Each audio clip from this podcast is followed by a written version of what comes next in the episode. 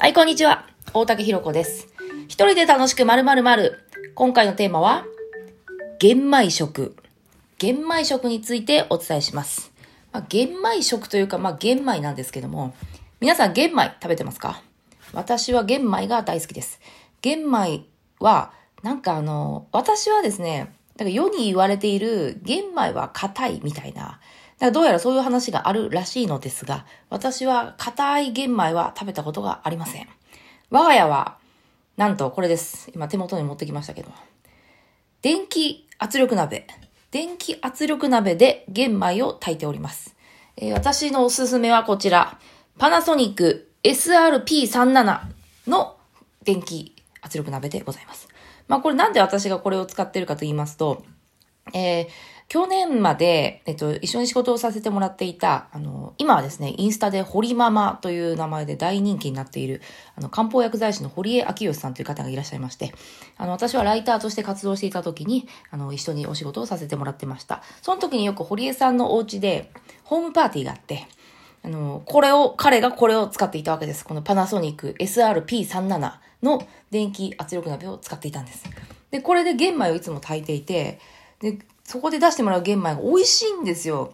全、硬いどころかなんか、ちょ、もち米チックな感じですっげえ美味しいなと思って、これどうやってやるんですか？って言ったらこうやって炊くんだって。彼はあの、ブログにもこのことは書いてるので、知ってる方多いかと思いますが、まあもうそれを知ってから私はすぐですね、もうネットでこのパナソニック SRP37 を買いまして、ずっと使っています。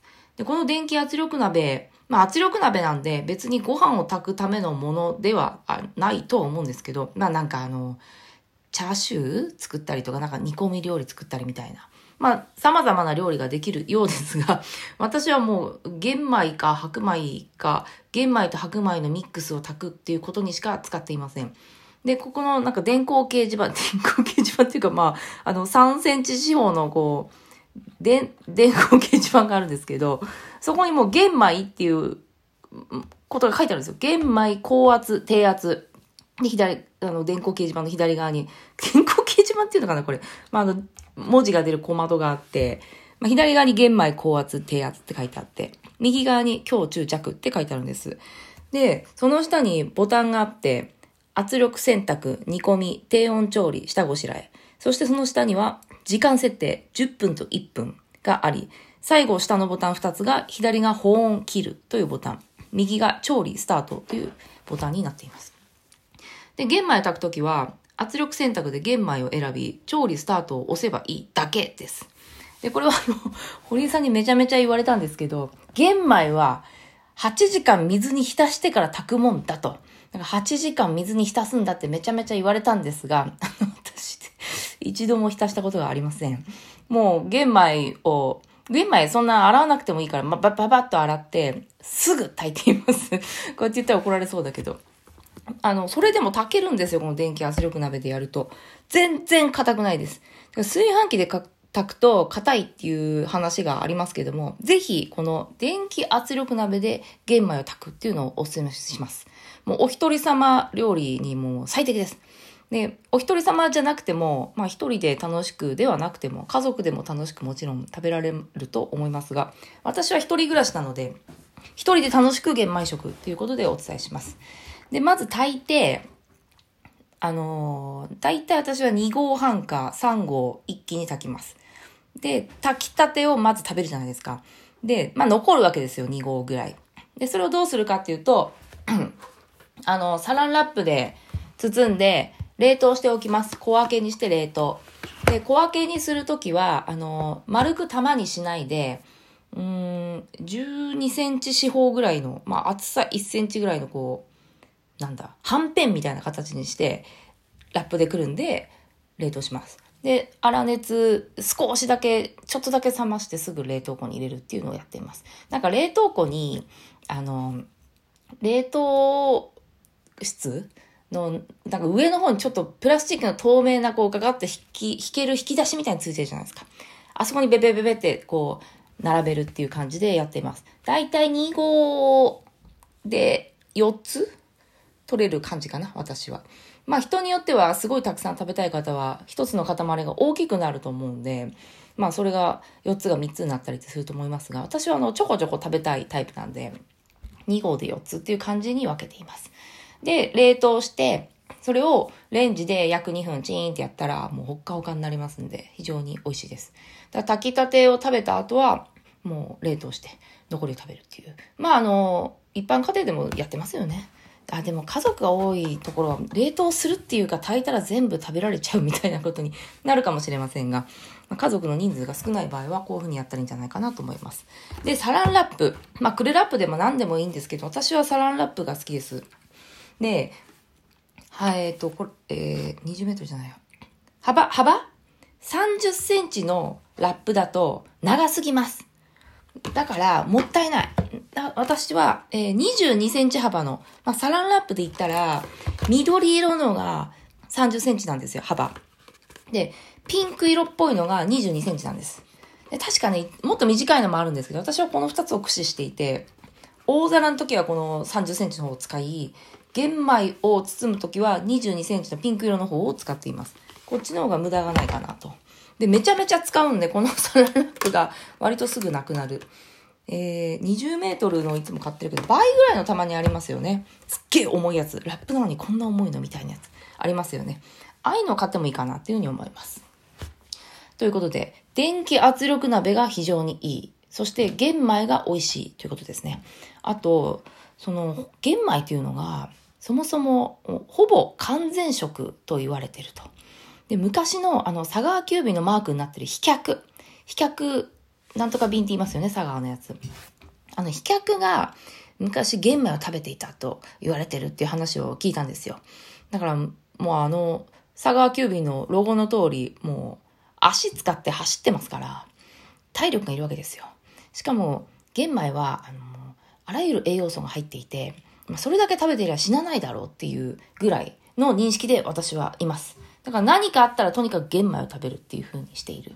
ビタミンとかも取れますからすごいですよね、玄米はね。だから白米にしちゃったらなんかもったいないなっていうのがあって、私は玄米を毎日で全然いいんです。もう玄米と納豆と味噌汁あればもう、あとサバね。サバの塩焼きがあればもう一生生きていけるっていうタイプですけど、私の彼はですね、あの、ずっと玄米が続くと嫌になるみたいで、白米がいいって言って言い出して、まあ白米をブレンドしたりもするんですけど、やっぱ玄米だけのはいいな、私はなんかこう、プチプチした感じがあるじゃないですか。全然硬くないですよ。電気圧力鍋で炊いたのは全然硬くないんですけど、プチプチする感じのね、あの歯でつぶつぶ潰していくのが私は結構好きです。白米だとそれが全くないので、つまらないなっていう。ご飯に詰まるも詰まらないもあるないかもしれませんが、私はちょっと玄米の方が楽しいなっていう、食べてて、こうプチプチっていうのが楽しいなっていうふうに考えています。だから一人で楽しく玄米食なんです。食べることにもやっぱり楽しさっていうのは見つけていきたいと思いませんか？私はそう思うので、玄米は楽しいなっていうふうに思います。だからカレーライスを食べるとき、ま昨日、あの前回お届けしたテーマがレトルトカレーでしたけども、もちろん玄米で私は食べています。白米より玄米のが美味しいんじゃないか。まあ私が玄米好きだからなん、もう何を合わせても玄米がいいんじゃねえかって話もありますが、まあ玄米がいいということですね。カレーの時も玄米だし、まあ納豆の時はもちろんそうでしょ。あとカレー、ご飯と合わせるものってなんだ？何でもかんでも大体玄米で私は合わせてます。合わないってことないと思いますよ。一度やってみてもらえると。あとあの、この、さっきご紹介した電気圧力鍋、パナソニック SRP37。これ調べるとバーっとネットで検索すると出てきます。あの2万円で買えるんですよ、これ。2万円。私もこれ多分3年ぐらい使ってるんじゃないかな。全く壊れる気配がありません。しかもなんか、なんていうの？炊飯器の大きさ。炊飯、なんか、ちょっといいやつ、いい炊飯器ちょっと大きいじゃないですか。あれぐらいの大きさで、なんか場所も取らないし、すごい便利です。全然壊れない。なんかもともと私、まあこれ以外にも電化製品がうちあんまり壊れないんですよね。壊れて捨てたっていうのあるかな？ちょっと思い出せないぐらいな。で、あの、結構長く使っちゃって、この電子レンジだって、うちの電子レンジ、あの、チーンってやつ、ぐるって回して、あの、回す、何？の、あれ、なんつうの、回すところ。じーって回すやつが2つしかついてない、あの、本当に電子レンジ機能しかないやつをもう10年ぐらい使ってるし、その上に乗っかってるジャンボックスっていうあのトースターももう10年ぐらい使ってるし、洗濯機も多分もう10年以上使ってるな、あれは。ちなみに中古で買ったなんか5000円ぐらいの7キロの洗濯機延々使ってるっていう感じですね。うちは壊れないんですよね。まあ私があの、すごい高機能のものを使わないからっていう気もしてきました。なんかシンプルな機能のものって壊れないイメージがあるんですよね。ちょっと待って。あの、今日は玄米食の話でした。すぐ話が逸れてしまうんで、一旦ここで終わります。今日の一人で楽しく、〇〇〇、テーマは玄米食でした。おすすめの玄米の炊き方は、電気圧力鍋で炊くということです。そして私が使っている電気圧力鍋は、パナソニック SRP37 でございます。もしよろしければぜひ使ってみてください。あと、炊いて残った玄米は、ラップでくるんで冷凍庫にしまう。その時は、はんぺんのような形にして、えサランラップ22センチ幅ので包んで、粗熱を少し取ってから冷凍するっていうのはおすすめしております。ぜひお試しくださいませ。炊飯器で炊いたら玄米は硬くなっちゃうそうなんで、電気圧力鍋でぜひお願いします。ということでいかがでしたでしょうか？えー、大竹ひろ子放送局、一人で楽しくまるまるまる。本日もお聴きくださりありがとうございました。また会いましょう。さようなら。